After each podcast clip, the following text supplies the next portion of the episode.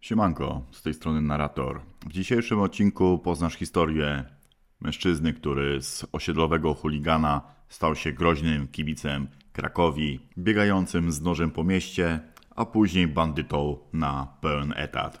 Siemanko, cieszę się, że udało nam się dzisiaj złapać. Ja tak samo się cieszę, mam nadzieję, że współpraca się uda i mam nadzieję, że dzięki mnie mniej ludzi wejdzie na złą drogę. Też mam taką nadzieję.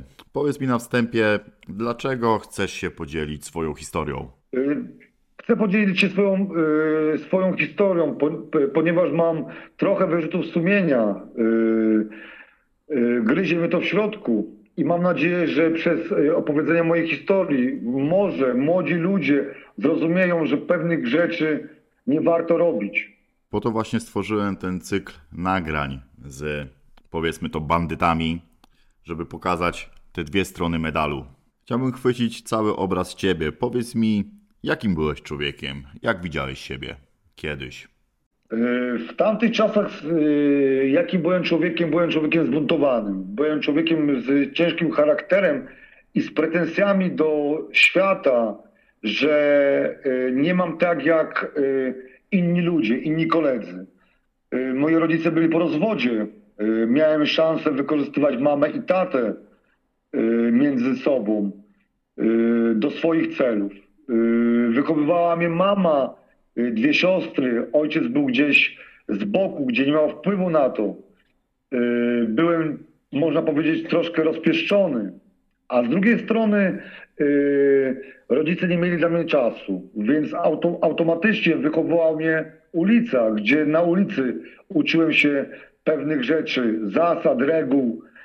Tym bardziej, że mieszkałem na takim osiedlu, gdzie u mnie dużo chłopców w 90-tych latach było recydywistami, gdzie nam to imponowało.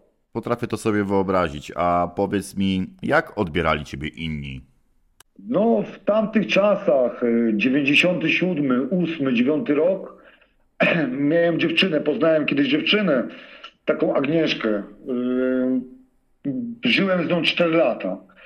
To ona mi opowiadała o mnie, że jak ja szłem z kolegami, jak szłem sam, to mówili: o, idzie ten chłopak, uważaj, trzeba uciekać, trzeba się chować do klatki, trzeba uciekać do bloku. No, z tego co rozumiałem i widziałem, byłem dla ludzi osobą niebezpieczną.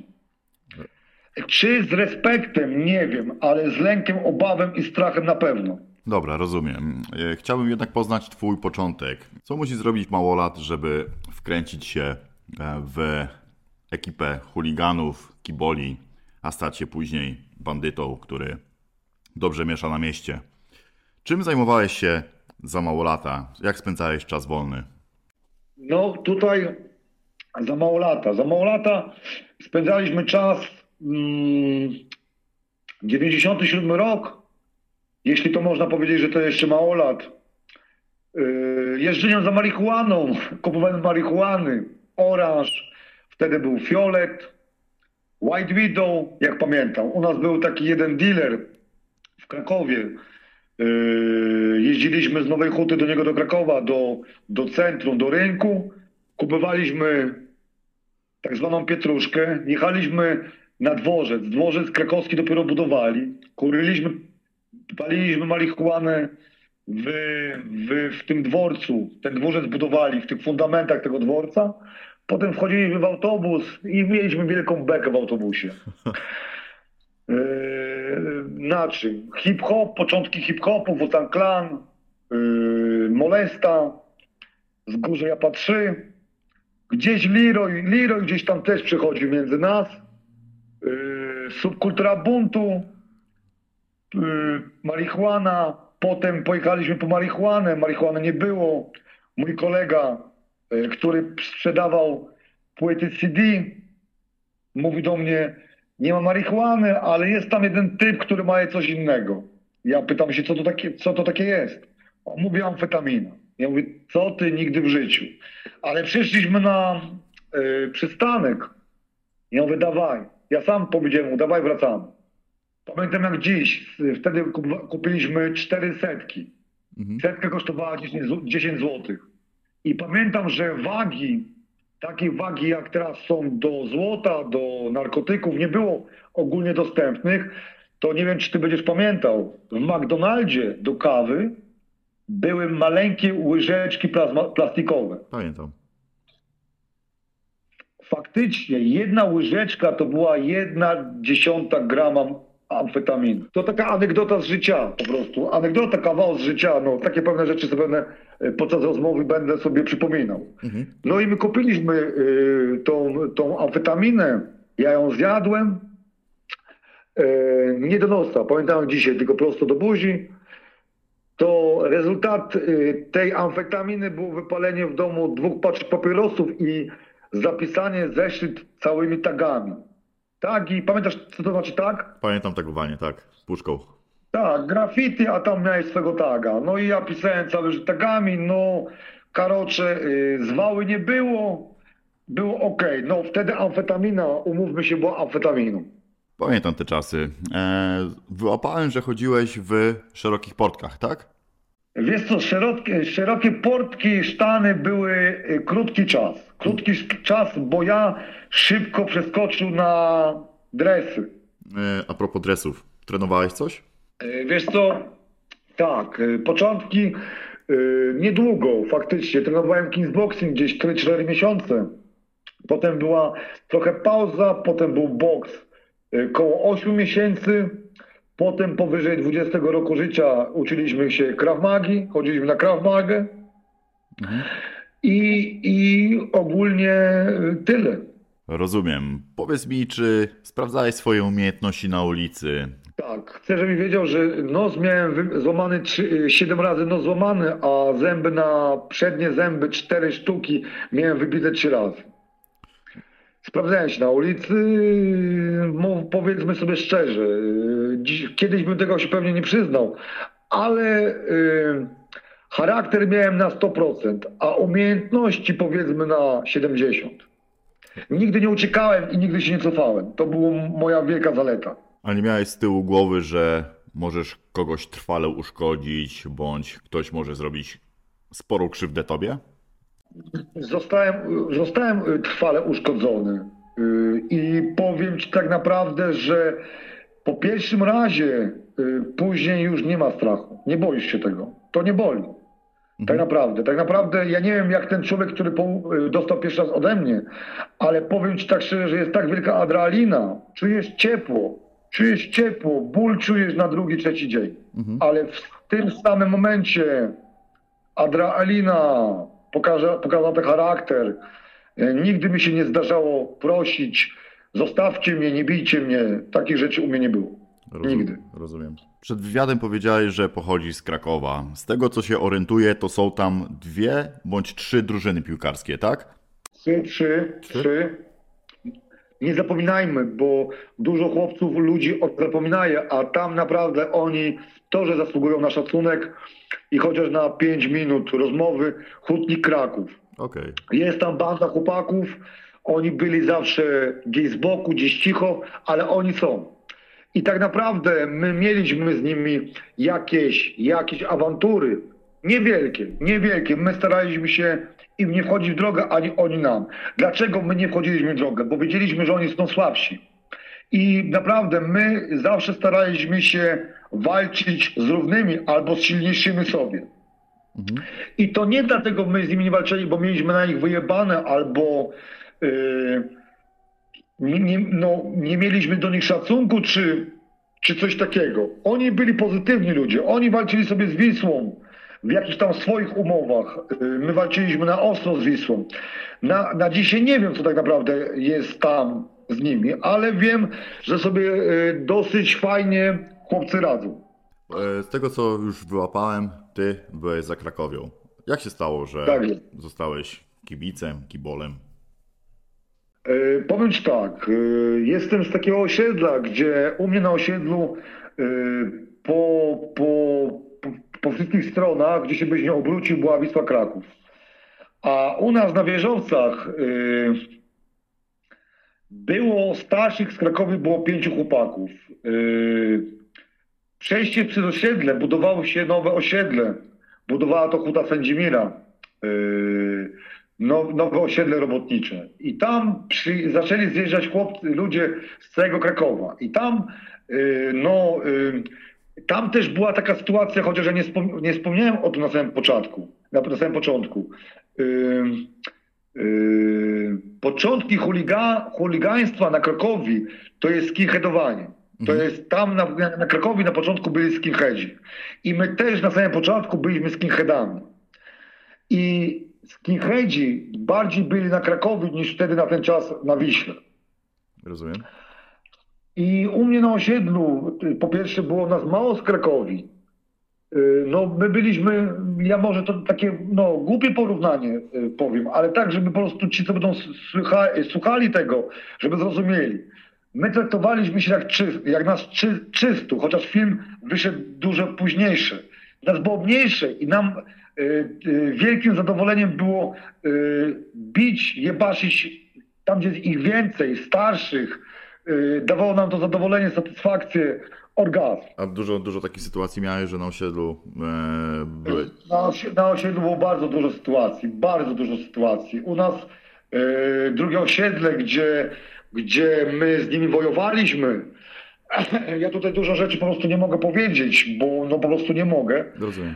Nie mogę powiedzieć, jakie to było osiedle, jaka to była sytuacja. Powiedzmy, zbliżmy się do tego troszkę, to były Mistrzejowice. I na drugim osiedlu tam była zajebista banda Wisły Kraków od pokoleń. Tam byli ludzie, którzy mieli już po 45 lat, byli chłopcy, co mieli po 30 lat, byli chłopcy, co mieli po 20 lat, byli ludzie, którzy już uczestniczyli w życiu więziennym, gdzie wtedy, wtedy jeszcze były czarne płaszcze, czarne stare Mercedesy, burdele, tam płacili, jakieś restauracje płaciły, a my byliśmy młodymi chłopcami, gdzie my mogliśmy jechać na skargę, ale to dopiero gdzieś do siebie, do rynku, gdzieś czekać na mecz, żeby się jechać poskarżyć. Wtedy telefonów komórkowych nie było, my byliśmy młodzi, z nami troszkę mało ludzi się liczyliśmy, chociaż my robiliśmy dużo ciężkiej i brudnej i dobrej roboty. Dobrej roboty? W jakim znaczeniu? Że my, powiedzmy tak, że my zakreślaliśmy swoje rejony. Powiększaliśmy swoją bandę na swoich rejonach. Ściągaliśmy więcej ludzi do siebie. Pokazywaliśmy, że jesteśmy solidarni. I że jeden drugiego nie zostawia w potrzebie. Że organizujemy się dobrze. Że jak wycofujemy się, to wszyscy. Wisły po prostu było bardzo dużo, a nas było o wiele mniej. My się wszyscy znaliśmy. I u nas był taki święty zakon, to ja inaczej powiem, święta zasada, że my jak się zbieraliśmy w grupie, niech będzie, że było nas 40-50 chłopaków. To było pierwsze pytanie. Kto się czuje na siłach? Zostaje i idzie. Kto się nie czuje na siłach, odchodzi. I nigdy w życiu nie mieliśmy pretensji do tego, kto odeszedł w tym momencie. Od nas poszedł do domu, do sklepu. Mówi: chłopcy, dzisiaj mnie noga boli, mam sraczkę. Chłopcy, ja mam złe przeczucie. My nigdy w życiu tego nie nakazywaliśmy.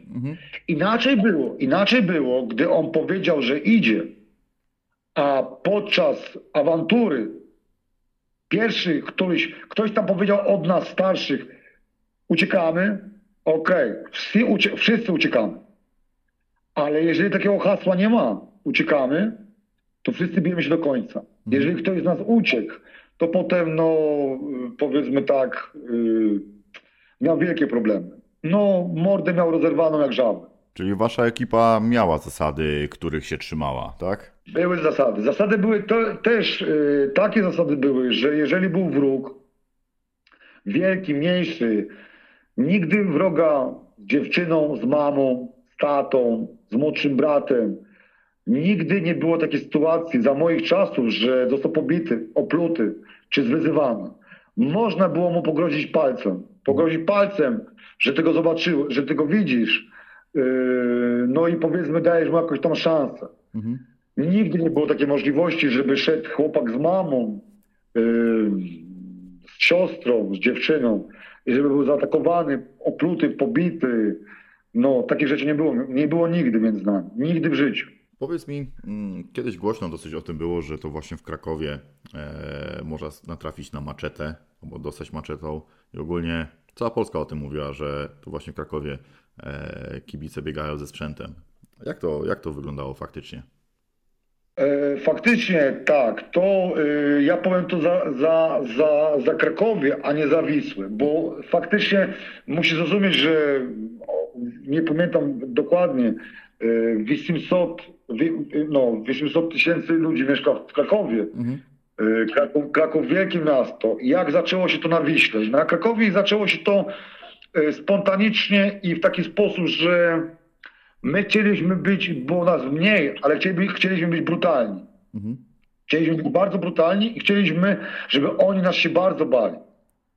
W taki sposób.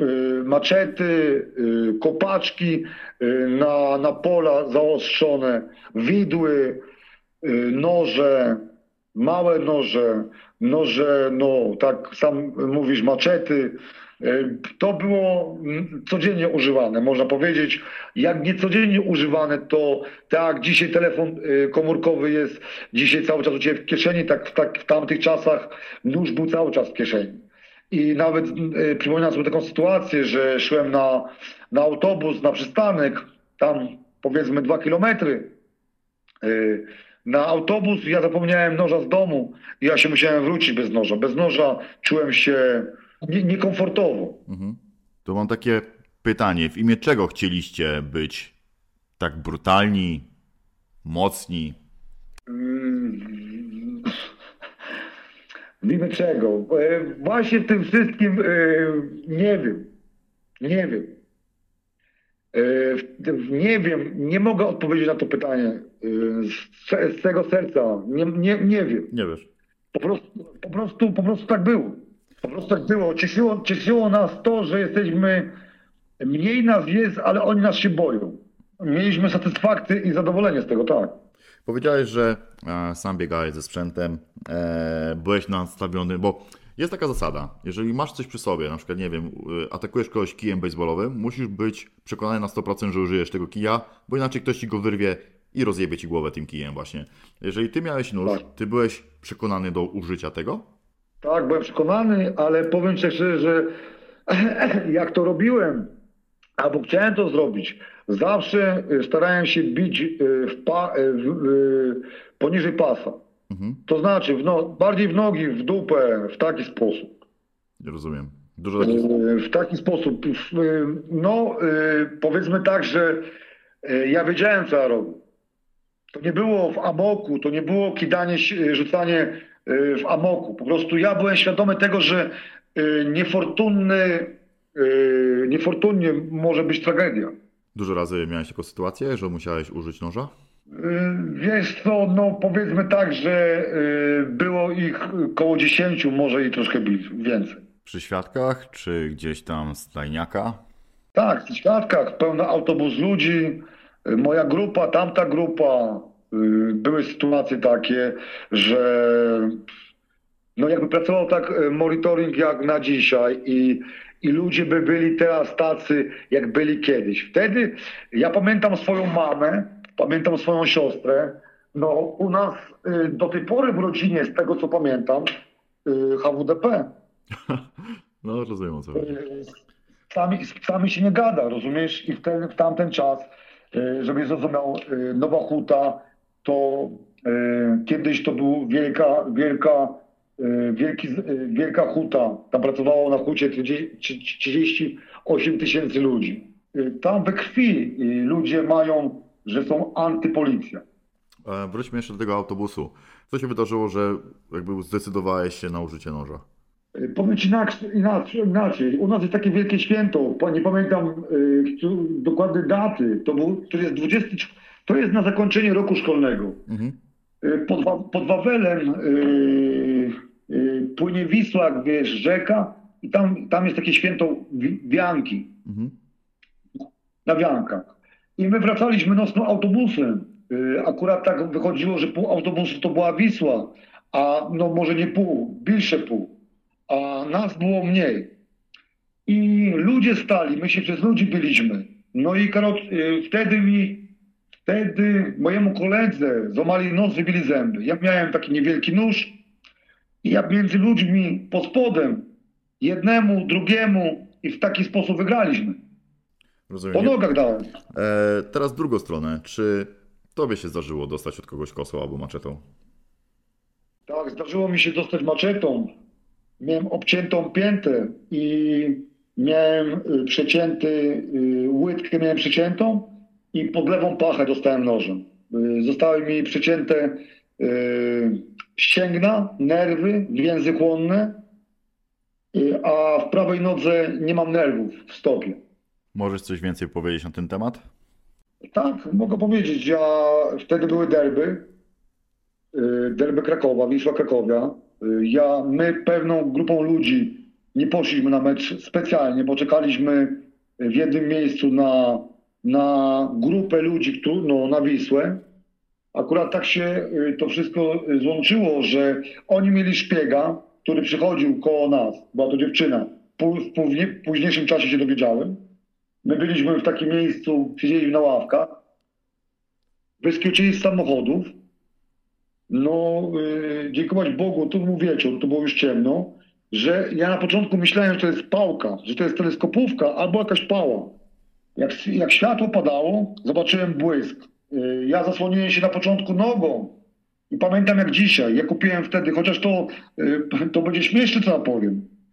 Kupiłem w ten sam dzień, nowe Adidasy Kanadia. Zajebisty model. Ja pamiętam, gdzie się miałem jeden dzień. Mhm. I przeciął mi butę na pół. Wtedy jeszcze nie wiedziałem, że obciął mi piętę. Noga mi spadła na ziemię i powtórzył to na łydkę. No i no, jasna rzecz, uciekli. Reszta chłopców się rozbiegła, tam jakaś bójka była jakaś tam. Przyjechała Elka, zabrałem ją do szpitala. Operację robił doktor z Wisły, gdzie, ja to mogę powiedzieć jeszcze raz, ja nie dostałem nawet z miejscowego znieczulenia. Szył mnie tak. Byłem po 3 piwach, powiedział, że do alkoholu znieczulenia nie można, dawaty, to takie. Szył mnie i na koniec powiedział, że nie przeżywał, że jeszcze będę mógł uciekać przed nimi. Nie gonić ich, a uciekać przed nimi. I lekarz fanatyk, tak? Lekarz fanatyk za Wisłą Kraków, tak. No, gruba historia. A to jest jedna sytuacja, w której dostałeś kosą, czy wydarzyło się coś jeszcze? Nie, jeszcze była druga sytuacja. To był nóż na nóż. To my torze tak samo wjechaliśmy na osiedle, gdzie już rozbiliśmy dosyć silną tamtą grupę i goniliśmy takiego jednego goniliśmy, który powiedzmy tak, że zaszł nam za skórę. Mhm.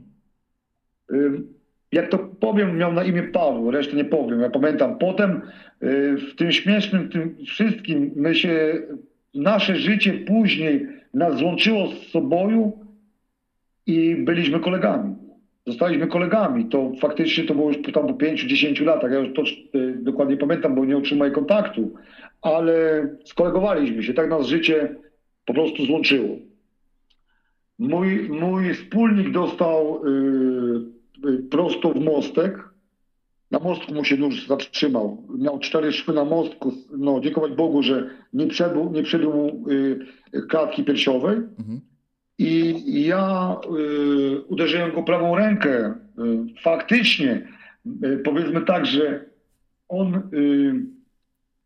zrobił to nieumyślnie, bo miał nóż w ręce. Jak dostał ode mnie z prawej ręki, on padał i prawą ruką wyciągnął rękę. Ja chciałem z lewej ręki go uderzyć dalej i wtedy on popadł prosto pod pachę i przeciął mi pod pachą. Wbił mi nóż. Mhm. No faktycznie został skopany, został tam, też miał obrażenia, ale ja wtedy, żebyś zrozumiał, ja straciłem wtedy 2,5 litra krwi. sporo. No można powiedzieć, że mnie już nie było. Baczyłem przed operacją, podpisywałem, tam jeszcze zdążyłem podpisać zgodę na operację. Wyłączyło mnie. Widziałem tunel. Prawą ręką wtaczali mi krew, a na lewej ręce robili mi operację. Rozumiem. A wcześniej miałeś świadomość tego, że biegając kosą też możesz dostać kosę? Tak. I liczyłeś się z tym, że zobaczysz białe światełko w tunelu i inne jakieś tam baśnie? Tak. Ale powiem tak i powiem Ci jeszcze, tak zejdę na sekundę z tematu. Popka, pana Raka też znam osobiście. No faktycznie tam 2 razy z nim w życiu rozmawiałem. Byłem z nim raz na takiej silnej domówce. Jeszcze nie był tym, kim jest. Blizny nabawione w boju pokazują, jakim jesteś mężczyzną, a nie Scarface. Mhm. Rozumiesz? Rozumiem, tutaj sytuacje tego typu, że ta jedna blizna, ta jedna rana, druga rana, nos złamany, zęby wybite, robiły mnie silniejszy. Miałeś w swojej historii sytuację, gdzie odchodziłeś od pacjenta i przeszło ci przez myśl, że kurwa, on chyba nie przeżyje. Nie, nigdy w życiu. Nigdy w życiu takiej sytuacji nie było i nigdy w życiu nie myślałem o tym. Wiem jedno, że gdybym wiedział, że on umiera, to wiem dobrze o tym, że bym na pogotowie zadzwonił i bym starał mu się udzielić pierwszej pomocy. Mhm. Powiedz mi, czy mogłeś liczyć na takie samo zachowanie ze strony przeciwników, gdyby tobie stała się mocna krzywda podczas takiej awantury? Tego nie wiem. Myślę, że nie. Ciekawi mnie, co ogólnie czułeś przed każdą awanturą, przed każdą bijatyką, bo jest taka specyficzna atmosfera wtedy, ale co w tobie? Ja powiem ci prawdę i nie mam zamiaru czarować. Czułem wielki strach. Mhm. Czułem wielki strach i czułem dużą adrenalinę. Chciałbym, żebyś zrozumiał, że miałem takie drgawki nóg, nogi mi tak drgały, jakbyś mnie włączył mnie pod 240. Mhm. Był taki strach, ale ten strach, ja nie wiem jak go nazwać, ten strach był, nie wiem jak to powiedzieć. Ładował cię?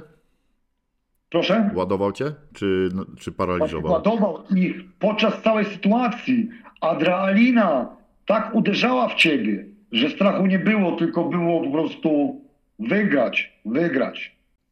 Ale ogólnie, wiesz co, pytam się, bo teraz jest dużo takich akcji, gdzie, nie wiem czy widziałeś na internecie, dużo małolatów zostaje w pierdol, na przykład kilku osób. I ja rozumiem, co to jest strach. Każdy chyba, kto miał gdzieś tam jakąś solówę albo akcję na mieście, no to wie, z czym to się wiąże. Chodzi mi o to, gdzie jest to klik i kurwa wjeżdża, zaczyna się dziać, że wiesz, że dobra, jestem w tym, ten strach znika, zaczyna się adrenalina. Potrafisz na to pytanie odpowiedzieć?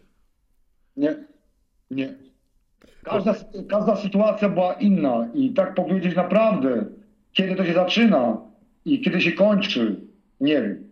Mhm. Okej, myślałem, że byś... Ale wróćmy na sekundę do tego, co powiedziałeś. Okay. Że teraz zobaczyłem w internecie od miesiąca czasu, chociaż ja wiem i domyślam się, że było tego więcej i jest tego więcej. Tam widziałem dziewczynę, chłopaka, gdzieś w Pruszkowie pobili chłopca. Widziałem dziewczynę z chłopakiem, gdzie znęcali się nad psem. Mm-hmm. U nas nie było takich rzeczy. No, żebyś zrozumiał, my nigdy nie biliśmy słabszego. Nigdy. Gdyby była taka sytuacja, gdybym ja to zobaczył dzisiaj albo 20 lat temu, że jest taka sytuacja, że dziewczyna z chłopakiem biją chłopaka, to na pewno bym stał w obronie tego chłopca, tej ofiary. Rozumiem, ale nie mieliście sytuacji, że na przykład, nie wiem, szliście sobie ekipą i trafiliście na przykład na 2 z przeciwnej drużyny. To nie było sytuacji, że na przykład, nie wiem... Tak, ale to tak samo jak w wojsku. Są zwyczajni żołnierze, są oficerowie, pułkowniki, są generałowie. Mhm. Rozumiesz? Każdy na co zasługiwał. Jeżeli ty trafiłeś tam, powiedzmy, tygrysa, jakiegoś kurwa tam z bandy, no to, to trzeba go nakazać. Mhm. Ale jak to był jakiś tam dupek w szaliku Wisły, dostawał z otwartej ręki w pysk, zabierany był szalik, jak go miał, no mógł paść ofiarą, stracił zegarek, łańcuszek, w taki sposób. Dziesiona. Dziesiona, tak. To była po prostu od razu dziesiona. Pierwsza dziesiona, to pamiętam jak dzisiaj, pozdrawiam Legię Warszawę. Pamiętam, Wisła grała z Legią Warszawa, my byliśmy wtedy w trzeciej lidze. Nie było, nie graliśmy w Ekstraklasie. Graliśmy w trzeciej lidze, na międzypaństwowych meczach mogliśmy się sprawdzać z innymi drużynami i wiedzieliśmy, że Legia przyjechała wcześniej na mecz powiedzmy tak, że mecz był na godzinę 6 wieczorem, oni przyjechali już o 3. Mhm. Tam powiedzmy taka nie chuligani, też chuligani, ale bardziej takie VIP-y można powiedzmy. Mhm.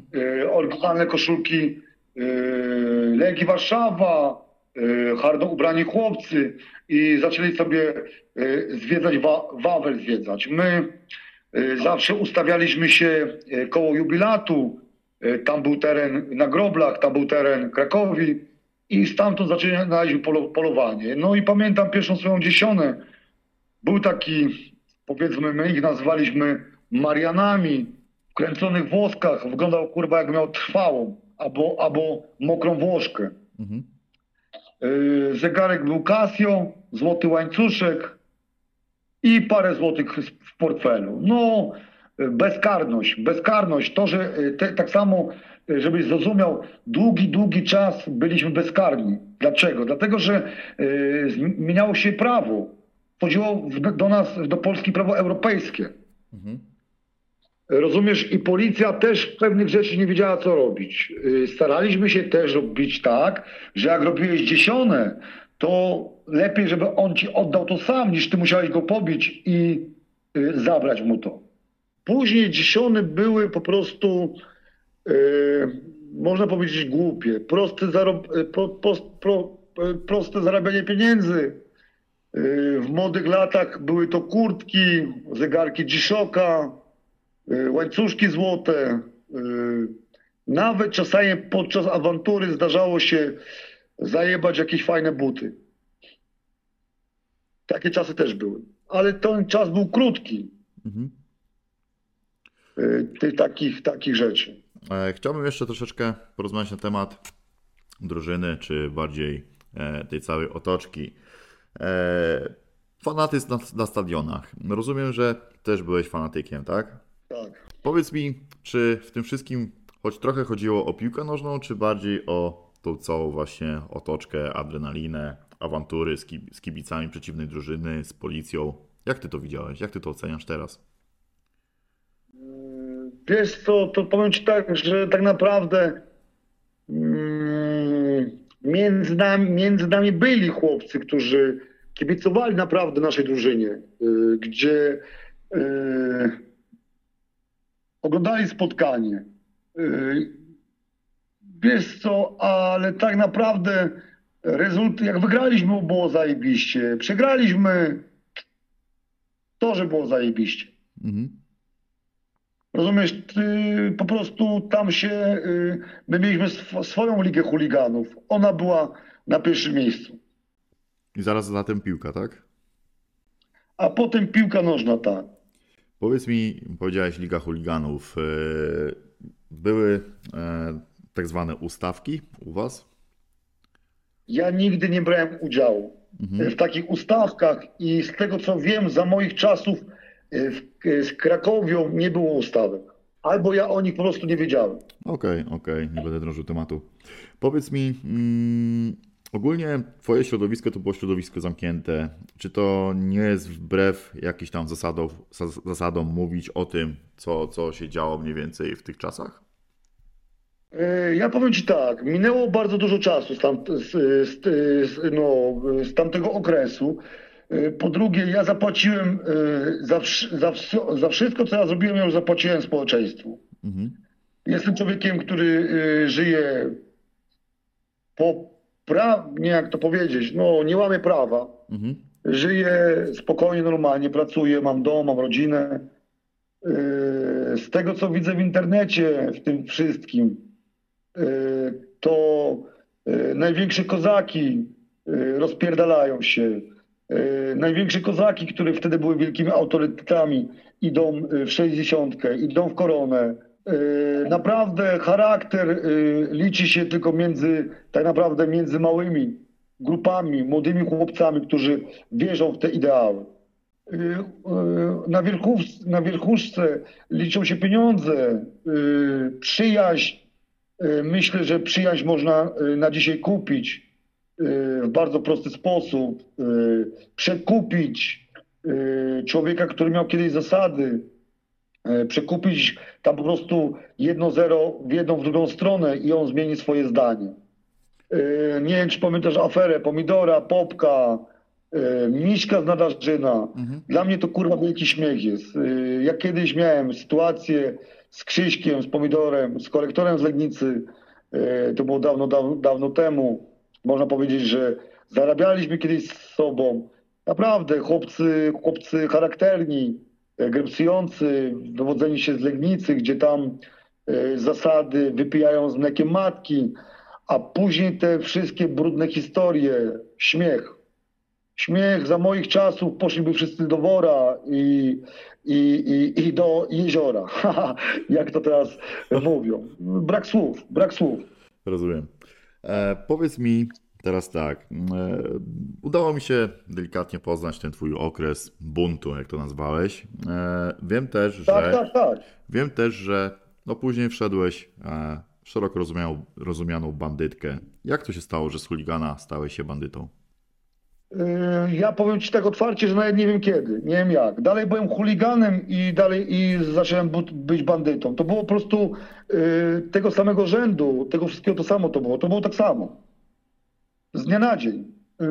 Po prostu dojrzewałem, byłem charakterny. Byłem zatrzymany 2-3 razy na policji, gdzie cisza, nic nie powiedziałem, nic. Chłopcy mi wierzyli. I po prostu jak była jakaś akcja, gdzie można było zarobić pieniądze, dzwonili za mną, za drugim, za trzecim i zarabiało się pieniądze w taki sposób. Dalej w hermetycznym kręgu, ale już można powiedzieć 2 stopnie, 3 stopnie wyżej. Powiedz mi tak nam grubo, w jakich latach latałeś po mieście i czym się zajmowałeś? Wiesz co, to były dużo różnych okresów, bo tych takich najbardziej czasach, to ja siedziałem w więzieniu. Mhm. Tam gdzie były takie czasy grupy w Krakowie, to akurat ja byłem w sanatorium, ja odpoczywałem. A to jakie czasy? I to można powiedzieć, że to 98 do 2008. Dobra, ty wtedy byłeś na wakacjach. 2007, jeszcze troszkę 2008, bo później dużo ludzi miało do mnie pretensji z Krakowi, że ja, znaczy może inaczej. Ja zrozumiałem, że więzienie to nie stadion. A ludzie, z którymi ja biegałem kiedyś, myśleli, że więzienie to też stadion. Mhm. Rozumiesz? I faktycznie można powiedzieć, u mnie to umarło śmiercią naturalną. W jakim znaczeniu stadion? Bo ja nie załapałem do końca. No rozumiesz, w więzieniu jeśli grypsujesz, to tam podziałów nie ma. A były wpływy na mnie, że ja maję robić tą różnicę. Mhm. Tym bardziej, że ja między swoimi przyjaciółmi w późniejszych okresach też miałem kolegów z Wisły, którzy siedzieli w więzieniu i też grypsowali. I to się gryzło już, tak? To się gryzło to na wolności. Okej, dobra. Wiesz co, do momentu, w którym trafiłeś do więzienia, czy ogólnie twojej odsiadki, chciałbym nawiązać za chwilę. Jednak chciałbym się dowiedzieć, czym zajmowałeś się dokładnie, jeżeli chodzi o ciemne interesy. No, powiem Ci tak, że zajmowaliśmy się, można powiedzieć, wszystkim. Wszystkim. Wymuszeniami, wyłudzeniami, sprzedawaniem towaru, kredytami, wszystkim, czym można było zarobić pieniądze i gdzie były luki prawne. Ty miałeś swoją jakąś taką załogę, ekipę, do której należałeś, czy... Jest to, mieliśmy przez jakiś czas tak, była taka ekipa, ale zazwyczaj były to ekipy luźne. Mhm. To znaczy tam jechał ktoś gdzieś na zarobitek, nie było kogoś, ktoś wypadł, dzwonili, nie chcesz jechać, słuchaj, jest taki temat. Ty masz kogoś, czyk, dzwonek do następnych, tak, jest dwóch słupów, czystych. Robimy historię. Mhm. To było w taki sposób. Rozumiem. To nie było tak jak w filmach, czy w jakichś takich, no... To było wszystko na luźno. Zobowiązania jak miałeś, to miałeś zobowiązania tylko wtedy, kiedy wziąłeś coś na kreskę i trzeba było w terminie się... Rozliczyć, tak. Powiedziałeś narkotyki. Ogólnie ty zajmowałeś się hurtem, detalem? Jak to u ciebie wyglądało? Zależy jaki był klient. Mhm. To wszystko zależało od klienta. Rozumiem. Był klient, który był na początku w detalach, gdzieś tam powiedzmy z większego miasta, brał detalicznie, ale za chwileczkę była oferta, że tam powiedzmy chce więcej. Mhm. Organizacja, ustawka w bezpiecznym miejscu, monitoring, czy ogona nie ma, jak to wygląda, próba, zabranie, rozrachowanie i wszystko. Czy w twojej karierze ogólnie, inaczej, czy miałeś jakieś zasady, jeżeli chodzi o handel, bo ogólnie... Tak. Były u nas zasady i te zasady się zawsze trzymaliśmy tego. Jasna rzecz, że nie mogliśmy tego jakoś dokładnie sprawdzić, ale mówię za siebie i mówię za moich kolegów z tamtych czasów. Mhm. Nigdy w życiu nie daliśmy żadnego towaru człowiekowi, który towaru nigdy nie brał. Nigdy. Dlaczego? I nigdy... Proszę? Dlaczego taka zasada? Dlatego, że nie chcielibyśmy, żeby, rozumiesz, każdy z nas jest inny. Mhm. Jeżeli by człowiek od marihuany przeskoczył tam za pół roku w heroinę, to musimy zrozumieć, że heroina to jest w 99% wyrok śmierci. Mhm. Druga rzecz, nigdy w życiu niepełnoletniemu dziecku, nigdy w życiu. I chcę jeszcze wrócić do jednej rzeczy, że my nawet, był taki okres w życiu, że u nas w Polsce zaczęły być bardzo popularne dopalacze. No pamiętam. Tak, my walczyliśmy z dopalaczami, my walczyliśmy ze sklepami. My, powiedzmy, niszczyliśmy te sklepy. A to nie dlatego, że po prostu ktoś wam wszedł w teren? Wiesz co, na początku tak samo. Na początku tak samo, ale ja widziałem rezultaty tego, co one robią z ludźmi. Ja rozumiem. Ja widziałem na własne oczy, jak oni niszczą pokolenia.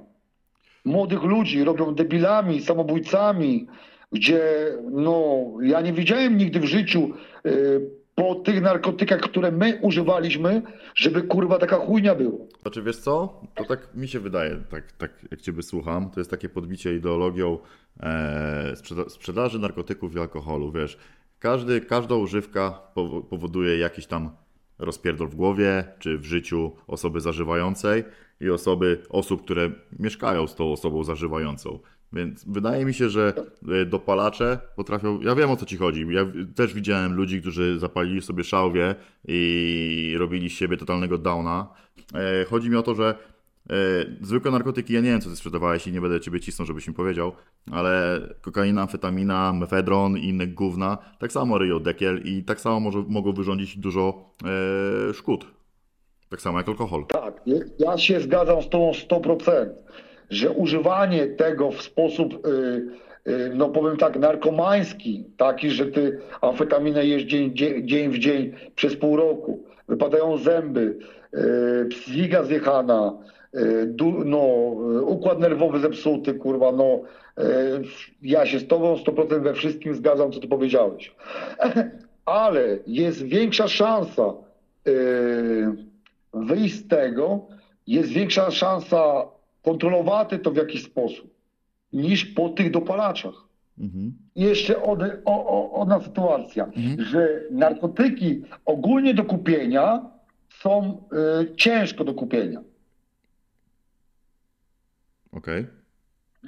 No powiedzmy tam do nas dochód był po czwartych rukach. Tam powiedzmy kolega miał kolegę. Za poręczeniem. Tam jeden dał papierek. Mhm. Tak. A tutaj szedłeś po prostu do sklepu, kupowałeś je.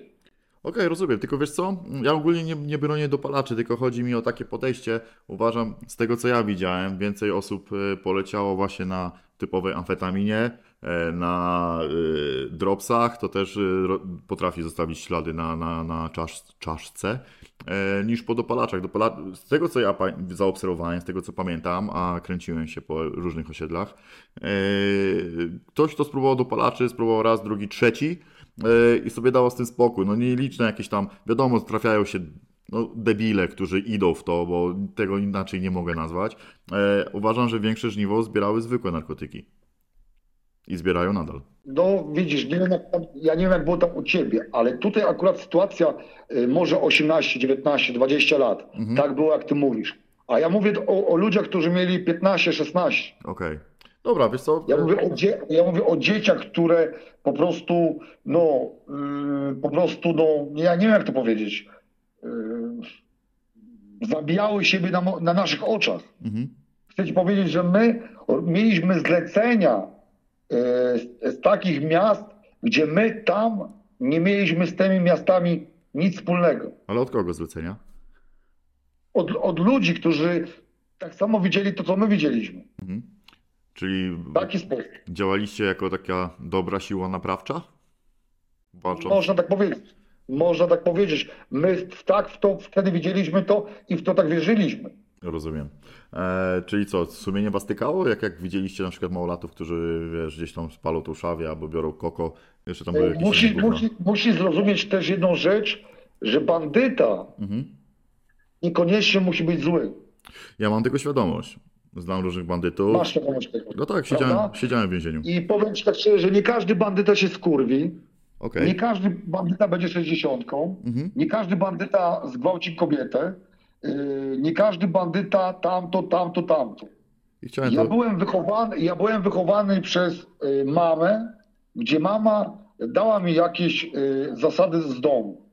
Mnie wychowali recydywiści jeszcze w starych latach. Oni byli też nauczeni w starych latach. To, co poszło i zmieniło naszą Polskę, stadiony, ulice, ja jestem świadomy, że to były narkotyki. Tam powiedziałeś, piguły, kwasy, tak.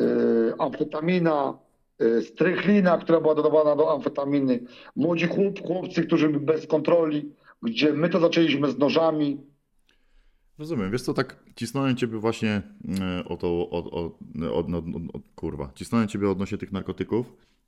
Tak to wygląda u nas. Chciałem usłyszeć właśnie od ciebie pewną rzecz, bo... Halo. Słyszysz mnie? Halo? Tak, słyszę. Właśnie chciałem od ciebie usłyszeć jedną rzecz, bo nie wiem, czy słuchałeś może wcześniej moich nagrań. Ja ogólnie walczę z jakimiś tam ograniczeniami, stereotypami i z różnymi ludźmi rozmawiam, z różnymi ludźmi nagrywam materiały i właśnie usłyszałem od ciebie coś, co nawet powiem ci na plus. To, że masz jakieś zasady wpojone od mamy, reszta to jest gdzieś tam nabyta, ale no... Fajnie, że tu powiedziałeś, że jednak gdzieś tam nie do końca hajs był na pierwszym miejscu. Nie. Dlatego wiesz co, dlatego myślę, że jakby był na miejscu pierwszym, to bym nie był gdzie jestem. Może bym był gdzieś wyżej, gdzieś wyjechał, nie wiem. Kurwa, Egipt, nie wiem, Bahamy, nie wiem, dom, kwartery, wille. Myślę, że ludzie z mojego kręgu albo siedzą, albo wyjechali, albo dorobili się na ludzkiej krzywdzie. Mhm. Nie mieli skrupułów, powiedzmy, wyjebać kolegę, który kolega miał na chacie 5 kilo marihuany, przywiózł kurwa z Holandii i go wyjebali. Albo wiedzieli, gdzie jest fabryka amfetaminy i wyjebali fabrykę amfetaminy, bo to byli koledzy. I po kosztach sprzedali to kurwa na Śląsk. Obrazno, ja to mówię po prostu tak. Albo wiedzieli, gdzie jest dziupla, tam powiedzmy kurwa tanich samochodów, zdali na policję.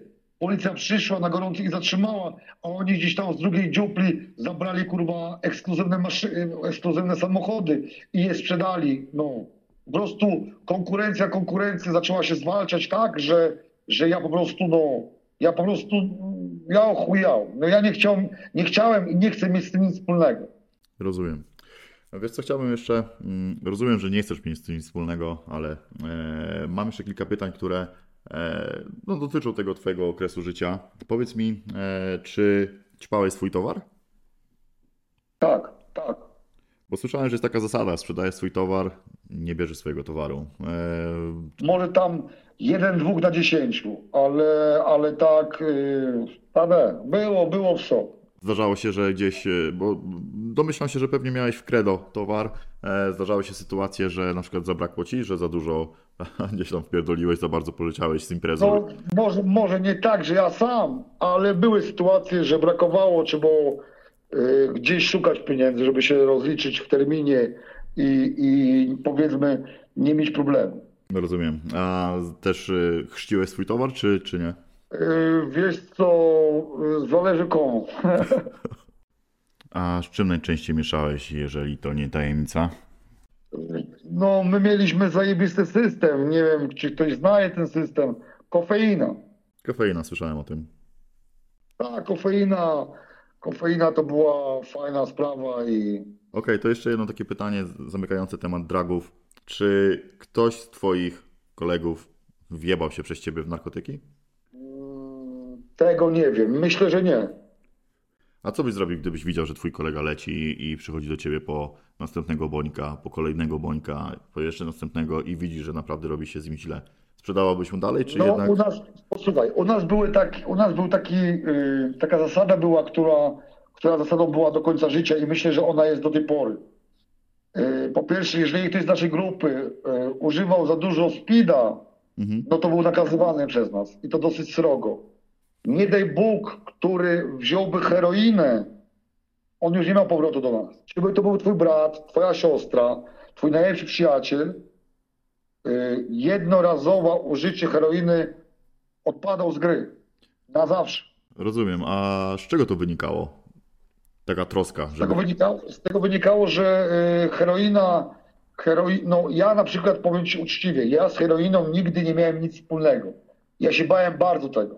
Ja widziałem, co z tych ludzi robi ten narkotyk i byłem kiedyś na dołku 2 razy z ludźmi uzależnionych od heroiny. I widziałem, co oni robią i co zrobili dlatego, żeby dostać działkę albo wyjść z tych 48 godzin zatrzymanych. Czyli chodzi, bo ja to zrozumiałem w ten sposób, że to takie BHP, żeby po prostu ktoś nie miał możliwości powiedzenia za dużo, tylko po to, żeby zaspokoić swój głód. O to ci chodzi? Tak, on był w stanie sprzedać matkę, dać się wyjebać w dupę, żeby po prostu dostać działkę heroiny. Rozumiem. Powiedz mi, mówiłeś, że jeszcze zajmowaliście się samochodami w swojej tej działalności. Jaka była twoja rola w tym wszystkim? Szukanie klienta. Czyli sprzedaż, tak? Ja miałem szukanie klienta, tak. Ja sam nigdy nie uczestniczyłem w Jumie maszyny, nigdy. Mówiłeś jeszcze, że zajmowałeś się haraczami i wymuszeniami. Jak to wyglądało, jak to działało? No, ja ci powiem tak, no to było bardzo, bardzo prosto. Były sytuacje tego typu, że dawaliśmy komuś temat, wiedzieliśmy komu temat dawać, który się człowiek nie spłaci w terminie. Wymuszeń ze sklepów czy z restauracji u nas nie było. Mhm. Mieliśmy, na samym początku mieliśmy zlecenia takie, że dostawaliśmy jeszcze z Polaroida fotografię samochodu, odpowiednią cenę, miał się spalić. Kogo to był samochód, dlaczego my to robiliśmy, ja tego nie wiedziałem. Mhm. To tak, a wymuszenia i wyłudzenia było na początku tak, że my kogoś karmiliśmy. Potem sytuacje się takie zdarzały, że ktoś ukradł coś, ten ktoś nie mógł oddać czegoś i narastały procenty. No i taka karuzela finansowa, dopóki kurwa krysza nie pójdzie, albo dopóki nie będziemy wiedzieli, że nie pójdzie na psy. Mhm. Taki sposób. Ale to były jakieś tam osoby postronne, czy gdzieś tam powyżej? Różne to były osoby. To były studenci, to byli student, który miał bardzo bogatego tatę, a tata na czas nie wysłał pieniędzy.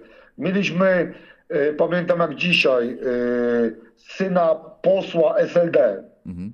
No to ja powiem ci tam, nie chcę ci skłamać, nie pamiętam ile, ale my... No wypiliśmy z niego dużo krwi, dużo pieniędzy nam zapłacił, dużo.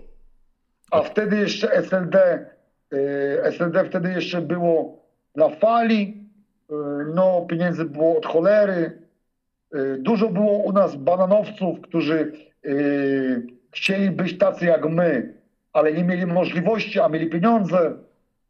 No to było dosyć fajny czas. Mhm. Ale zawsze byliśmy sprawiedliwi. Sprawiedliwi. W jakim sensie sprawiedliwi? Między sobą? A powiedz mi, miałeś sytuację, gdzie na przykład doiliście kogoś, jakiegoś faceta i się okazało, że rozpierdoliliście mu całą rodzinę? Nie. No ja przynajmniej o tym nie wiem. Mhm. A co byś wtedy zrobił, gdybyś widział taką sytuację, że kurczę, faceta, ciągnięcie z gościa ile się da i na przykład gdzieś tam widzisz, że... No, ja ci powiem tak, że wracając troszeczkę do początku naszej rozmowy, mhm. Mieliśmy sumienie. Mhm. Mieliśmy sumienie, rozumiesz? I po prostu pewnych rzeczy my nie robiliśmy, po prostu, no jakby to powiedzieć, nie byliśmy ludźmi do końca bezwzględnymi. A powiedz mi, to wiesz co, to takie pytanie, załóżmy, jeżeli coś robiłeś, to wolałeś na przykład nie wiedzieć, często na przykład olewałeś gdzieś tam zagłębianie się w pewne rzeczy, czy faktycznie to wygląda tak, a nie inaczej, czy jednak wolałeś tą otoczkę, którą ktoś ci podał, słuchaj, jest gościu, trzeba zrobić to i to, chuj z nim, jest jakiś tam, załóżmy, lewy, nie? I ty to brałeś, dobra, robimy to. A jeżeli... No, dam ci przykład taki, przyjeżdżaje do nas chłopak, który nam przywozi tam, powiedzmy, 2000 euro i mówi, słuchajcie, jest chłopak, trzeba go rozjebać, on mi zrobił to i to. Mhm. My przyjmujemy zlecenie, bierzemy pieniądze, jedziemy po chłopa. Okazuje się, że ten kurwa chłopak jest Bogu ducha winny, z jakiejś takiej, powiedzmy, biednej rodziny. Gdzieś tam w szkole mu najebał, czy tam gdzieś w pracy była jakaś sytuacja. Ten chciał zrobić jego zlecenie, bo ma układy. Mhm. To my temu chłopakowi nic nie robiliśmy. Zabieraliśmy tam domu pieniądze, a jak miał pretensje, to jeszcze tamte dostawał po głowie. Powiedz mi, ile ogólnie hajsu zarabiałeś na swoich biznesach? Nie wiem, nie jestem w stanie ci powiedzieć. Ale to były spore kwoty? Nie. Czasami były spore kwoty, czasami było na przeżycie. Nie umiem tak powiedzieć. Nie, powiedzmy, nie byłem pracownikiem na wypłacie, ani nie byłem firmą, która liczy straty i zyski. Jasne, mam tylko świadomość. Chodzi mi o to, czy na jakim poziomie żyłeś? Na takim, jakim chciałeś? Żyłem na większym poziomie niż średnim, to na pewno. Mhm. To na pewno. Jak w ogóle działkowaliście się sianem? Bo mówię, że ekipy były luźne. Każdy dostawał, na początku była jakaś dola każdemu przypisana, czy załóżmy z całej puli się dzieliliście według hierarchii? Jak to było? Ja powiem ci tak, dam ci dwa przykłady, bo więcej nie trzeba dawać przykładów. Dobra. Byliśmy... Kiedyś lataliśmy w trzech na wystawione dziesiąty. Mieliśmy chłopaka, który wystawiał dziesiąty, dawał fajnie zarabiać, Z drugim kolegą, mojemu wspólnikowi urodziła się córka, no nie mógł z nami iść do pracy, my trafiliśmy dosyć fajnie, w nocy pojechaliśmy i daliśmy mu jego równą część. W taki sposób. Przed robotą, jeżeli miało być nie wszystko pół na pół, to było to domówione. Były sytuacje, gdzie ludzie siebie kłamali, najebywali siebie, ale czy u nas to było? Na pewno było, ale ja tego nie pamiętam. Rozumiem. Wiesz co, tak ogólnie nagrywam te wywiady też w takim celu, że zauważyłem, że dużo małolatów zaczyna pozować na bandytów. Uważają, że to jest fajny styl bycia, że panienki na to lecą i wiesz, tak jak mówiłeś wcześniej, dużo bananowców próbuje właśnie być takim gnojem na ulicy. Choć nie zawsze to wychodzi. Tak. Powiedz mi, tak. Ty się kryłeś z tym, co robisz, czy woziłeś się na tym jakoś na mieście? No, ja ci powiem tak, że to były takie lata, że nas było mało i czy woziłem się na mieście, to było widać. Mhm. To było widać, po prostu to było widać, rozumiesz? Czy się woziłem, no powiedzmy w pierwszych latach się woziłem w tych młodych, a później starałem się być niezauważalny, starałem się być szary. Imponowało mi to na początku, a później zrozumiałem, że taki jak ja jest dużo ludzi, że Kraków ma wylęgarnię takich skurwysynów jak my i może być różnie. No i faktycznie policja to, że przeszła metamorfozę i to wielką i zaczęli to, że tak samo ciężko pracować. Okej, a zgodzisz się ze mną, że ten, co najbardziej błyszczy, najmniej robi, a właśnie ci szarzy w cieniu robią konkretne rzeczy? 100%. 100%. Okej. A jak podchodzili ogólnie do ciebie twoi bliscy, do tego, co robisz? To najbliższe grono twoje wiedziało, czym się zajmujesz? Twoja mama, twoje siostry? No, siostry powiedzmy, że nie wiedziały. Mama była, powiedzmy, w jakimś tam temacie. No krytyka, strach, bo po prostu wielkie ryzyko było. No po czym pierwszy raz siedzieć do więzienia, to mama wzięła adwokata. Drugi raz poszłem do więzienia, mama tak samo wzięła adwokata. Tam chłopcy się trochę zrzucali pieniędzmi. Mhm. Trzeci raz to poszedłem na odbywanie kary. To pomoc była taka średnia. No i czym więcej tej kary, tym mniejsza pomoc była. Mama stawiała się to krytycznie, ale kochała mnie. Ojciec mój nigdy nie był u mnie w więzieniu i nigdy mi nie pomógł. Ani na adwokata, ani na paczkę. Nigdy w życiu. Ale to masz do niego tak. O to pretensje, czy nie? Nie. Właśnie. Nie mam pretensji do niego, jego już nie ma, umarł 3 lata temu. Mam do niego pretensje, że wtedy, kiedy potrzebowałem taty, jego nie było, po prostu. A tak pretensje do niego nie mam, bo tak naprawdę nie mogę mieć do niego pretensji, bo do niego tak naprawdę nic nie czułem.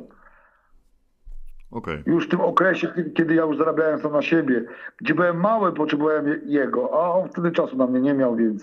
No wiem, o co ci chodzi. Powiedz mi, bo chciałbym zaraz przejść do konsekwencji ogólnie twoich czynów, ale jeszcze takie 3 pytania. Pamiętasz najbardziej stresującą akcję w twojej karierze? Stresującą najbardziej akcję w mojej karierze? Mhm. No powiem szczerze, że nie mogę powiedzieć, że była jedna. No można powiedzieć, że uszłem z życiem nie jeden raz. Opowiadaj. Przez swoje aktorstwo. Tak akurat zmienię na sekundę temat. W 8 klasie wygrałem konkurs na najlepszego aktora. Mhm. Wystawialiśmy Kumusia Puchatka. Byłem tygrysem i dostałem bez egzaminów wejście do szkoły teatralnej w Krakowie. To taka anegdota. Mhm. Oczywiście zabiłem chuj na to. Była sytuacja wtedy taka, to był początek... To był 98 rok, ja miałem wtedy 18 czy 19, to był 99, 98. wtedy powstawała u nas grupa Sharks. Mhm. I w nocy my wracaliśmy z kumplem z osiedla. On był kolej za Wisłą. Przestał chodzić na Wisłę, bo miał chemioterapię, pietruszka, amfetamina. Byliśmy w takiej starej undergroundowej knajpie. Tam wtedy grał Maleńczuk. Pamiętasz, znasz Maleńczuka? Tak, tak, kojarzę.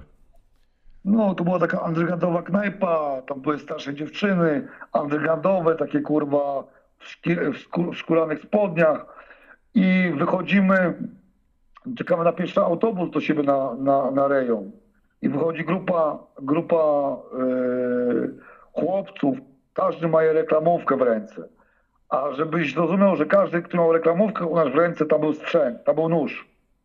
Później gaz, tak jak mają ochroniarze, ale każdy, kto miał reklamówkę, w reklamówce był sprzęt. Jak widziałeś człowieka na mieście, młodego chłopaka i szedł w reklamówce z reklamówką, tam był nóż albo mała maczeta. I oni podchodzą do nas i pytają się, wy nie widzieliście tej kurwy starej Wisły? Oni byli z Wisły, brali nas pod chuj. No. Ja zrozumiałem od razu, przeczytałem od razu historię, mówię, co wy kurwa nie widzicie? Kufel z Wisły tu jest kurwa, a my taką, a Krzysiek, ja cię nie poznam, tak się pozmieniałeś. I my weszliśmy do autobusu i odjechaliśmy. Gdyby nie moja sytuacja, no ta aktorska gra moja i przeczytanie sytuacji, no mógłbym z tobą dzisiaj nie rozmawiać, albo mógłbym być w ciężkim stanie, no było ekstremalnie. Domyślam się. A inna sytuacja? Druga sytuacja, ja tak ci mówiłem, mieszkałem na osiedlu, gdzie po kołu były osiedla, gdzie była sama Wisła Kraków. I my złapaliśmy kiedyś takiego chłopaka, gdzie było nas dużo. Ja mu odpuściłem wtedy. Odpuściłem mu, bo można powiedzieć, żebyśmy go wtedy kurwa mogli połamać, a mogłoby się mu naprawdę dużo stać. I ja miałem jakieś przeczucie. Ja mu odpuściłem i dałem mu uciec. Ja go złapałem i dałem mu uciec. Mhm. I my jedziemy autobusem z Nowej Huty. Wjeżdżamy autobusem na Olsze. Na Olsze 2. Tam sama Wisła. Tam Wisła Torze od pokoleń. Od pokoleń młodzi, starzy. I na przystanku jest, gdzieś stoi 16, może 20 chłopów. I my jedziemy w trzech. Ja jadę z takimi 2 małolatami. Jedziemy do Krakowa, tak się u nas mówi, na rynek czy do centrum. Oni stoją wszyscy z reklamówkami. Jeden tam jakąś pałę ma w ręce. I ten chłopak patrzy na mnie, ja patrzę na tego chłopaka. Normalnie martwa cisza w autobusie, a w autobusie było nas 3 i może jakieś parę starszych ludzi. Mhm. I podchodzi do niego typ, taki kurwa zdrowy koń, podchodzi do niego i pyta się, kto to jest. On nie mówi ani słowa. Zamykają się drzwi, on mówi moją ksywę i oni zaczynają wszyscy biec za autobusem. Na zakręcie są światła i autobus stoi. Kurwa, dobiegają do autobusu, są światła, no ułamki sekund, że nas nie złapali. Drugi przystanek był troszkę dalszy. Udało się. Udało się, że no, mogła być masakra. No miałeś grubego farta. Nie jednego, dużo miałem grubego farta. Powiedz mi, a z takich najbardziej pojebanych akcji, gdzie chciałeś w tamtym momencie na przykład być gdzieś zupełnie indziej, tylko żeby się wymiksować z tego. Pamiętasz coś takiego? To tylko chyba na komisariacie. Jak mnie zamykali za coś, na sankcje albo za coś. A tak w takich sytuacjach przy wielkiej adrenalinie nie myślisz. Mhm. Jest strach, ale nie myślisz. To za szybko się wszystko dzieje, żebyś o tym myślał. Przynajmniej ja tak miałem. Rozumiem. Mam takie pytanie, zanim przejdziemy właśnie do policji. Czy twoim zdaniem każdy może być chuliganem, czy z tym trzeba się urodzić? Jak to działa? Jest to... Ja nie wiem, czy ja się urodziłem chuliganem. Wiem, że był taki czas wtedy. Rozumiesz, taka była subkultura w jakiś sposób. Nie było tego, co jest teraz. Teraz możesz robić, co chcesz, naprawdę. Wtedy też mogłeś robić, co chcesz, ale nie z taką wolnością jak teraz. Rozumiesz? możesz nie wychodząc z domu zarabiać fajne pieniądze. Masz internet, masz dostępne wszystko, co chcesz. I czy wartuje być chuliganem? Myślę, że niech to oceni każdy po sobie. Jeżeli to jest chuligan w takiej sytuacji, powiedzmy Lech Poznań, nie dam przykładu Krakowi, Lech Poznań, Arka Gdynia, myślę, że tak.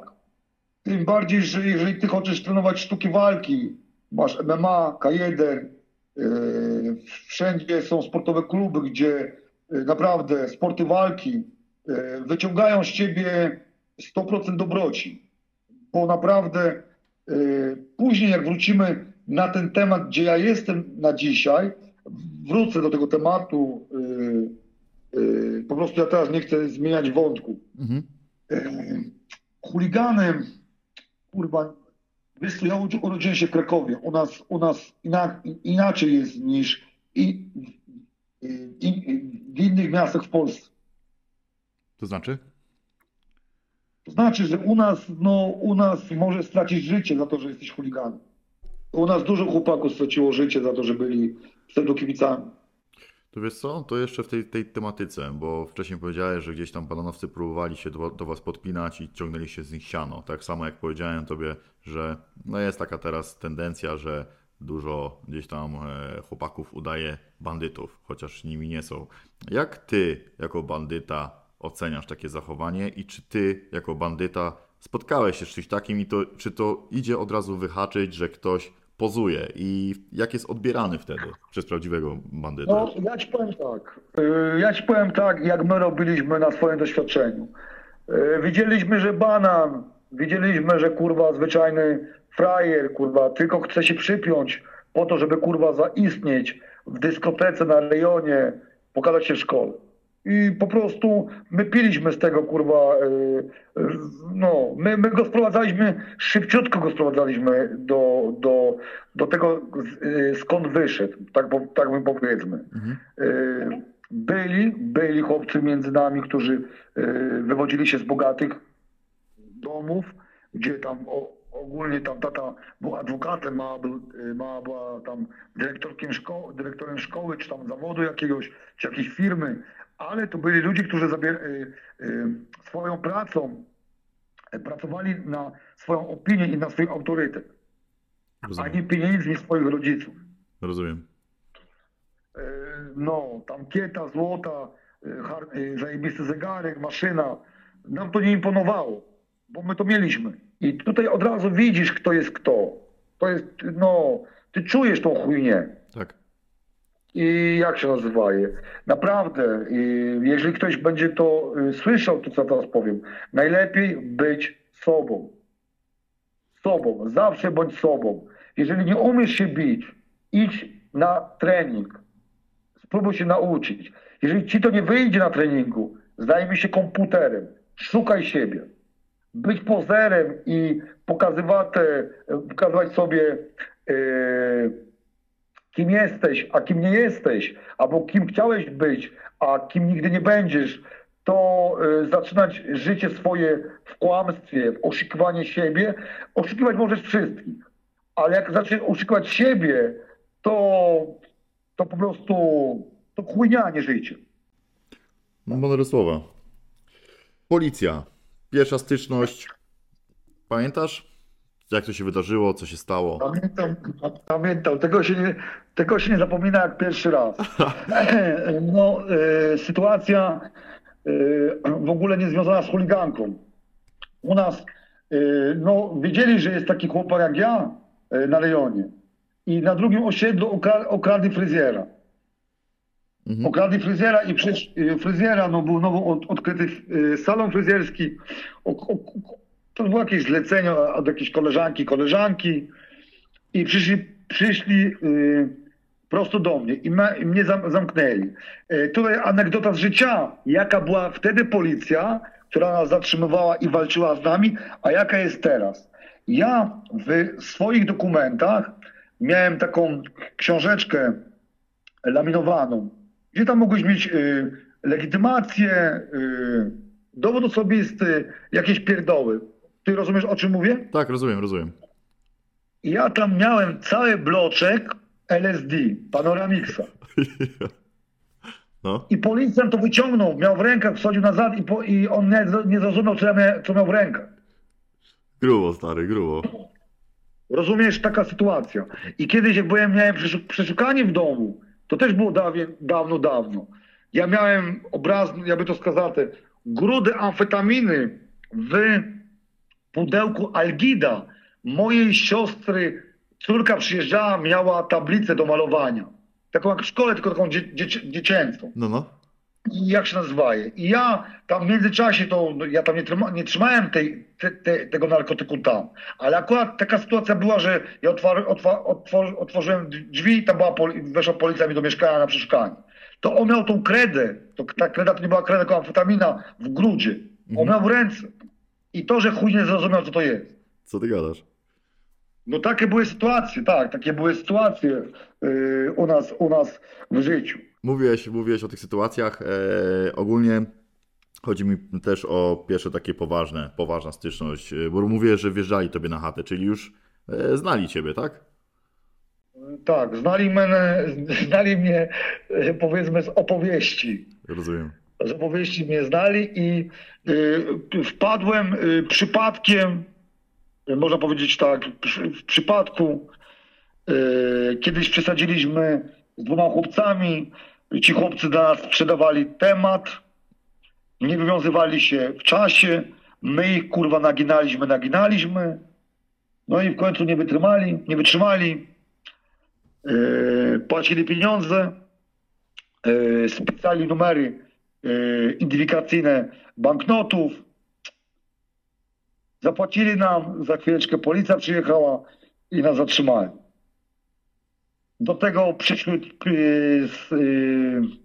przyszło troszeczkę nowych zarzutów, tam 2 mieszkania, pobicie, no i zaczęła się, powiedzmy, kariera w więzieniu. Rozumiem. A ogólnie na ile czasu się położyłeś, ile ogólnie spędziłeś za kratami? No, wszystkiego spędziłem ponad 6 lat. Od razu wbiłeś się w kulturę złodziei? No jak, ja powiem ci tak, że jak od początku mówiłem, ja byłem wychowany na osiedlu, gdzie u nas byli recydywiści i u nas recydywiści ci chłopcy wszyscy grypsowali. U nas nie było chłopców niegrypsujących. Mhm. Byłem od początku nauczony, że jakbym siedzieli do więzienia, ma grypsować. No, poszedł do więzienia, od razu u wychowawca się zapytał, ja powiedziałem tak, że ja chcę, dał mi na cele, gdzie byłem na solówce. A, to potwierdził mnie w ogóle recydywista z osiedla. Napisał gryps do chłopców za mnie i mnie podnieśli do grypsowania. Na początku, początku może to niesymetria, ale nauka, bariery, obowiązków, tego wszystkiego. Potem, jakby powiedzieć, to przygoda. Pierwsza sankcja, przygoda, braterstwo, wyuczenie charakteru, poznawanie ludzi. Po 4 miesiącach po 5 miesiącach miałem transport do drugiego więzienia. To była przygoda, był trochę strach, no ale wszystko dobrze się skończyło. No, jakby to powiedzieć, najgorszą rzeczą, którą mogę powiedzieć teraz, po tylu latach, że więzienie było takie straszne, jak wszyscy mówili. Że nie było. Nie było. Tym bardziej, że na samym początku miałem bardzo, bardzo dużą pomoc.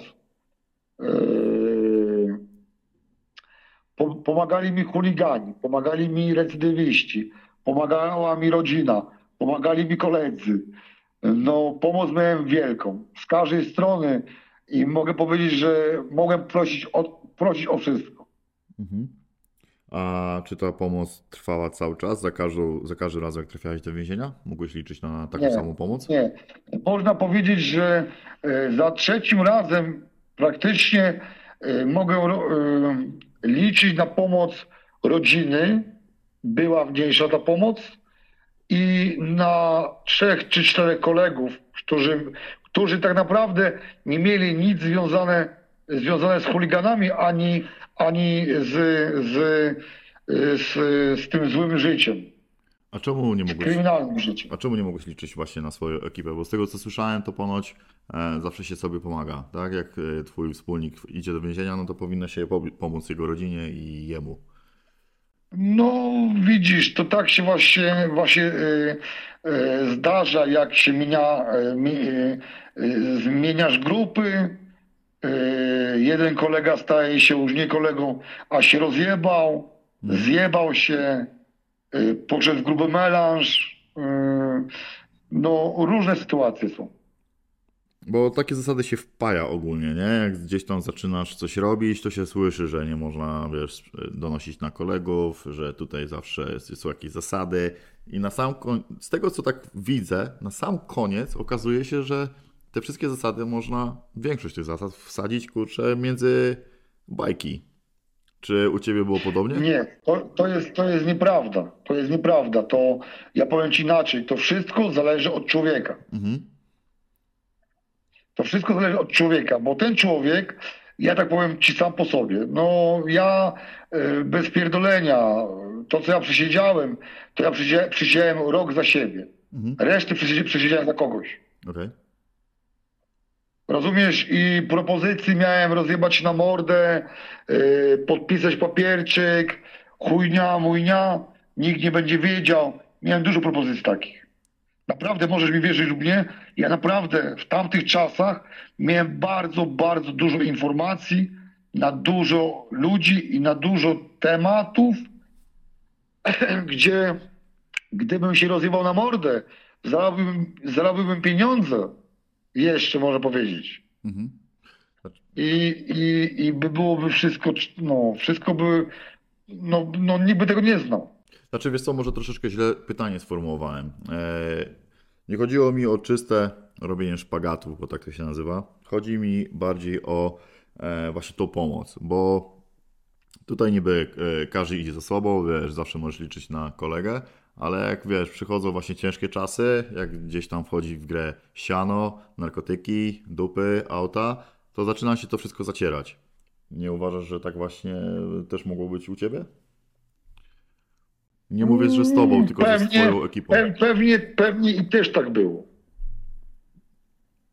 Pewnie i też tak było. No czas. Myślę, że tak. Powiem tak troszeczkę, źle powiem teraz dla tych młodych ludzi, którzy będą to słuchać. Jak już chcesz coś robić, to odkładaj sobie pieniądze sam. Odkładaj sobie pieniądze sam, żebyś później nie był rozczarowany.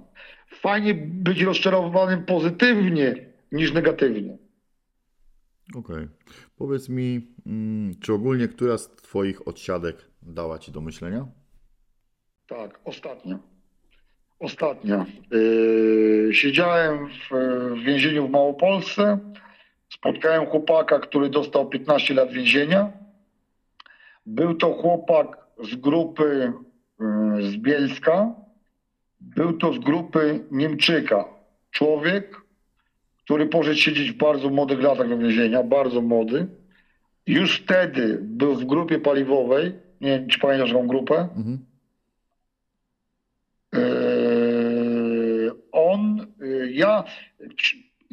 Było tak, że on przyjechał do nas do więzienia, a za nim przyjechał drugi chłopak, gdzie z tamtego więzienia przyjechało za nim, żeby zajebać go do wora. Mhm. Bo był niewygodny, powiedzmy tak, ale to było na lewo.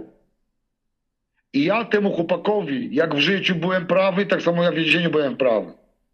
I ja powiedziałem, że ja tylko pójdę za prawdą. I mój głos, powiedzmy w taki sposób, uchronił go przed worem. Możesz powiedzieć, co znaczy schować do wora, bo nie wszyscy rozumieją tą terminologię? No, nie mogę. Wiesz co, jak to mówi, kurwa, jak on się nazywa? Ten kurwa błazen z Warszawy. Kto ma wiedzieć, ten wie. Kurwa. Rozumiesz, to ja ci powiem tak, jak to byłoby za moich czasów, to wór bym miał, bratan, wielkość, kurwa, mieszkania i ja bym walił tych wszystkich, kurwa, pseudo do wora, wszystkich bym walił. Rozumiem. Wrócę, czekaj, bo ja to, że taki jestem człowiekiem, który ma duży poczucie humoru. No. Widziałem walkę Zeleńskiego na tym free fight'cie. Okej. No, powiedzmy, chłopak z moich szeregów, bo on siedział w więzieniu, grypsował, chuligan, Elana Toruń. No ja ci powiem tak, no, no kurwa, jakbym go spotkał na ulicy, to bym go opluł. Dlaczego? Dlatego, że kurwa honor to jest najwyższa rzecz u człowieka.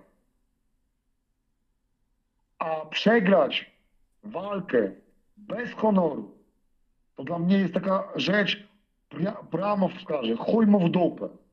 Wyszedłeś z więzienia ten ostatni raz, no i co dalej? Co z tobą? Co...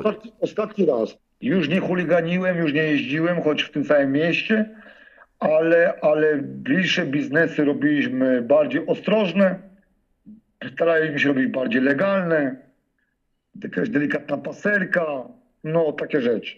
Rozumiem. Później moja żona zaszła w ciąży. Ja miałem takiego starego kolegę, który był mi winny przysługę. Ja mu pomogłem bardzo w życiu. Tam sytuację miał bardzo ekstremalną. Jego syn mógł stracić wszystko, powiedzmy. Może i życie, a może i no wszystko i może życie.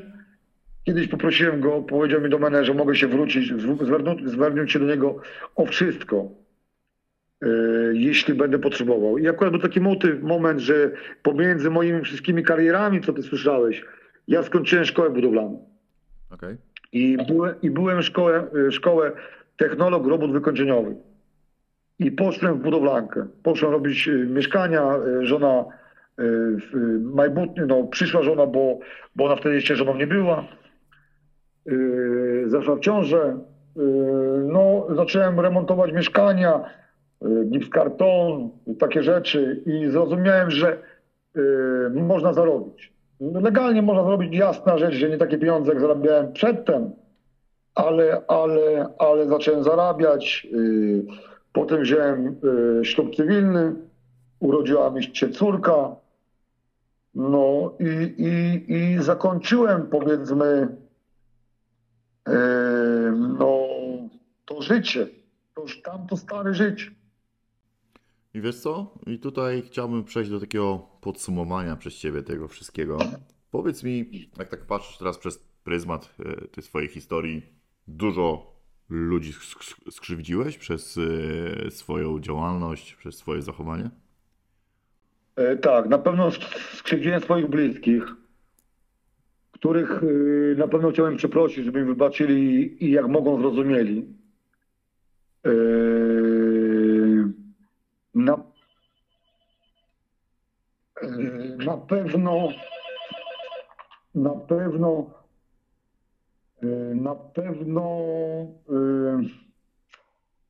Jakby to powiedzieć, na pewno żałuję pewnych decyzji, na pewno żałuję pewnych rzeczy, których zrobiłem w życiu, ale mam nadzieję, że nikomu nie zmarnowałem życia tak naprawdę. Starałem się pomiędzy tym wszystkim, co robiłem złe, być tak samo dobrym człowiekiem. Czy mi się udawało, czy mi się nie udawało, nie wiem. To oceni kiedyś może sąd Boży. Ja dług według społeczeństwa spłaciłem. Mam czyste sumienie. A tych, co skrzywdziłem, albo tak myślę, no tylko mogę prosić o wybaczenie. I tyle. Rozumiem. Powiedz mi, jak widzisz siebie teraz po tym wszystkim, co przeżyłeś? No teraz widzę z wielkim doświadczeniem życia, to po pierwsze. Po drugie, widzę bardzo dużo ludzi, którzy udają, pozory robią, nawet tam, gdzie żyję teraz. No widząc to wszystko, co się dzieje w telewizji, free fighty, w internecie, rurą, jak to wszystko robi, tak zwany żurą, ci wszyscy ludzie, to no kurwa brakuje słów, że 20 lat temu było faktycznie sztywno, naprawdę było sztywno. I powiem ci tak szczerze, że jak ty byś u mnie był pod celą, żebyś do mnie pod celę, to daję ci gwarancję małego palca u ręki, żebyś grypsował. Mhm. Dlaczego? Dlatego, że żebyś był w kursie, żebyś był w temacie. Ja nigdy w życiu nie wykorzystałem to, że grypsowałem. Ja nigdy w życiu nie zajebałem nikomu laczków, butów, kurwa, futbol, pajęczynki, nie wiem, zegarka, złotego łańcuszka. Nigdy w życiu nie wykorzystałem to, że grypsowałem. Mnie nauczyli, że git znaczy dobry i sprawiedliwy. No bo o to w tym chodziło. O to w tym chodziło kiedyś. Tak, o to kiedyś chodziło. A później ludzie się skurwili pieniędzmi, tematem, narkotykami. Dużo. Sam wiem, że tam w jednym kryminale pożył do wora, a w drugiej przyjechał i jak się nazywaje. I zapłacił komu trzeba. Tam kurwa Żińcy kupili samochód, telewizor, czy tam coś i się wykupił swoich pomyłek. No a z tego co wiemy, chuja z dupy wyciągnąć nie można. Nawet Jezus Chrystus tego nie skiczoruje. Spoko. Jeszcze tak wejdźmy w takie w serio zagadnienia. Jak widzą ciebie teraz inni? Inni mnie nie znają z tamtej strony. Inni mnie znają z tego, jak ja zapracowałem na swoją opinię i na swój, powiedzmy, autorytet, szacunek, powaga, szacunek i powaga tutaj, tam gdzie jestem. I właśnie, i patrz teraz, można to teraz porównać. Kiedyś powiedziałeś, że ludzie ciebie bali i strach, a respekt to są dwie różne rzeczy. Teraz mówisz, tak. że masz szacunek do ciebie. Twoim zdaniem, który obraz ciebie jest lepszy dla ciebie? Teraz, który jest? Pytanie, które zadaję każdemu. Czy gdybyś mógł jeszcze raz przeżyć swoje życie, podjąłbyś te same decyzje, które doprowadziły cię do tego miejsca, w którym jesteś? Ja powiem ci tak, że na pewno gdybym miał tą mądrość, którą mam teraz, pomieniałbym pewne decyzje. Chcę, żebyś wiedział, że 50/50 żałuję pewnych decyzji z tamtego życia. Bo życie było zajebiste, hardkorowe. Zwiedziłem całą Europę. Byłem na Majorce, na Ibizie, w Holandii, w Szwajcarii, we Francji, w Hiszpanii. Hardcore płynął hip-hop i hardcore płynął w naszych żyłach. Jak byś mógł opisać swoją historię w kilku słowach? Kurwa, ja powiem ci to anegdotą i chciałbym, żeby umiał ktoś tą przenośnie i ty, żebyś umiał zrozumieć tą przenośnie. Dajesz. To będzie kawał i to będzie kawał o mnie i o Polakach. Mam nadzieję, że ty w jakiś sposób się do tego też ustanowisz. Spróbuję. Ustawisz się. Złapał diabeł Ruska, Niemca i Polaka. Zamknął ich w celach i dał im po dwie metalowe kulki. Mhm. I mówi do nich, wrócę się za tydzień, kto z was coś wymyśli lepszego, dam mu wolność. Za tydzień przychodzi do Niemca, Niemiec zrobił małego Mercedesa. Mówi, kurwa, Niemiec, śmierdzisz wolnością. Idzie do Ruska. Ruski zrobił małego Miga, samolot bojowy. Pizdziec Ruski, ty w rzek, kurwa, prawie na wolności jesteś. Przychodzi do Polaka i Polak w kącie siedzi i płacze. Mówi, kurwa, ty, Polak, co się stało? Mówi, diabeł, nie pierdol. Jedną kulkę zgubiłem, a drugą złamałem. I teraz puenta tej anegdoty. Polak umie wszystko zrobić, pierdolić i wszystko naprawić. Rozumiesz? Rozumiem. I taka jest historia moja, że ja mogę zrobić wszystko. Mogę wszystko zrobić tak, bratan, że mogę naprawić wszystko, a w sekundzie umie wszystko złamać i połamać. Rozumiem. A możesz mi tak na koniec powiedzieć, czy było warto? Czy było warto co? Czy było warto być chuliganem, bandytą? Doświadczenie było warto. I obraz tego, co mam teraz, patrzę na tych wszystkich ludzi, którzy byli kłamcami, tchórzami, miękkimi chujami robionymi, powiedzmy tak.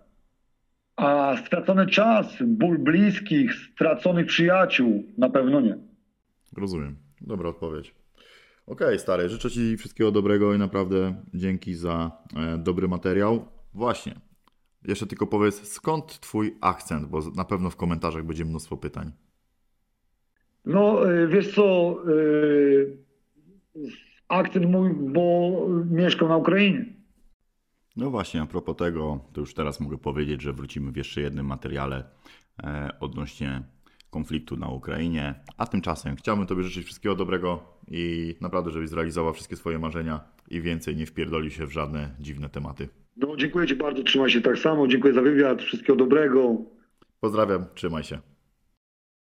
A Ty, mój słuchaczu drogi, jeżeli mogę Cię o to prosić, zostaw lajka pod tym filmem i udostępnij ten materiał u siebie na mediach społecznościowych. Będzie mi bardzo miło, jeśli wbijesz na patronite.pl i wesprzesz mój projekt.